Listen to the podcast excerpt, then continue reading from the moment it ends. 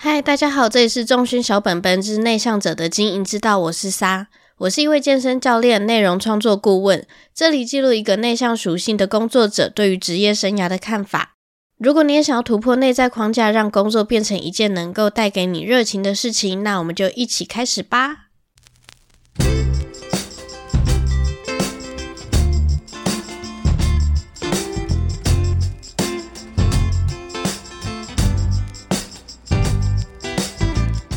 上集提到要保护自己的学习热忱，选择对的课程和对的老师就是今天的重点。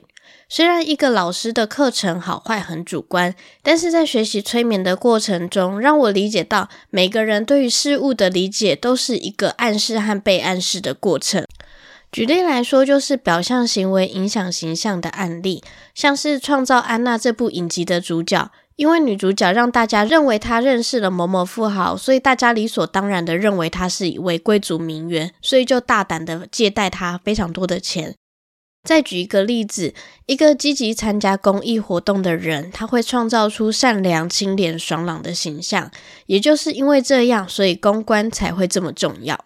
所以挑选的时候要尽量避免被表象的包装产生错误期待，像是网站形象照。文案和评价都会是影响我们判断的重要关键。当然，不能以偏概全的认为上述的这几个项目有可能是假的，但就是一个经验谈。毕竟，我们都需要为自己的选择做负责。只要长时间的观察老师、机构和他们里面写的文字和行为，其实都是可以看出端倪的。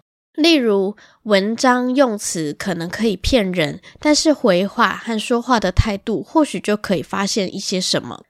不过说真的，如果说好的课程可以让你醍醐灌顶，但不好的课程用对的心态，其实收获会比好的课程还多，而且还更有激战力。曾经我上过一堂课，细节不多说，但是因此我做了一个顾问守则。意思就是说，当我在成为别人的顾问的时候，我绝对不会做出上面的事情。我觉得这个内容非常受用，然后这个投资也让我在半年后就回了本。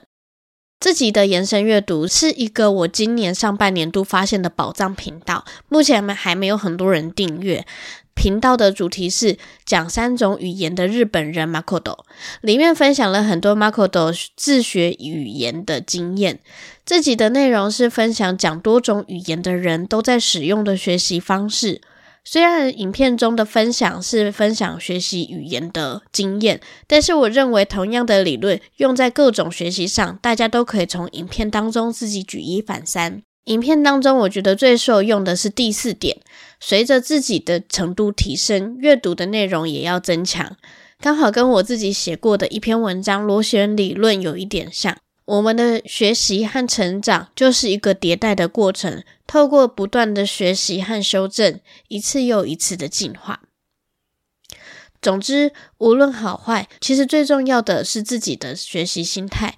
我还是推崇上课的，即使会上到浪费课程的钱，但是钱可以再赚回来。不过时间却不等人，一直在提升自己的人，无论好课程或坏课程，都可以启发自己，而且过每一段时间都会有一个明显的差异。好啦，今天的节目就到这边。贴心小提醒：课程除了品质好坏以外，但还有一个影响最大的关键点，就是身为学生的学习心态。越敞开，越能获得每一个人的人生智慧。如果你觉得这个节目对你有帮助的话，欢迎留下五星评价。想讨论今天的话题，欢迎在脸书或 IG 搜寻“重训小本本 ”，I I S A N O S B B，让我们每一天都越来越好吧。拜拜。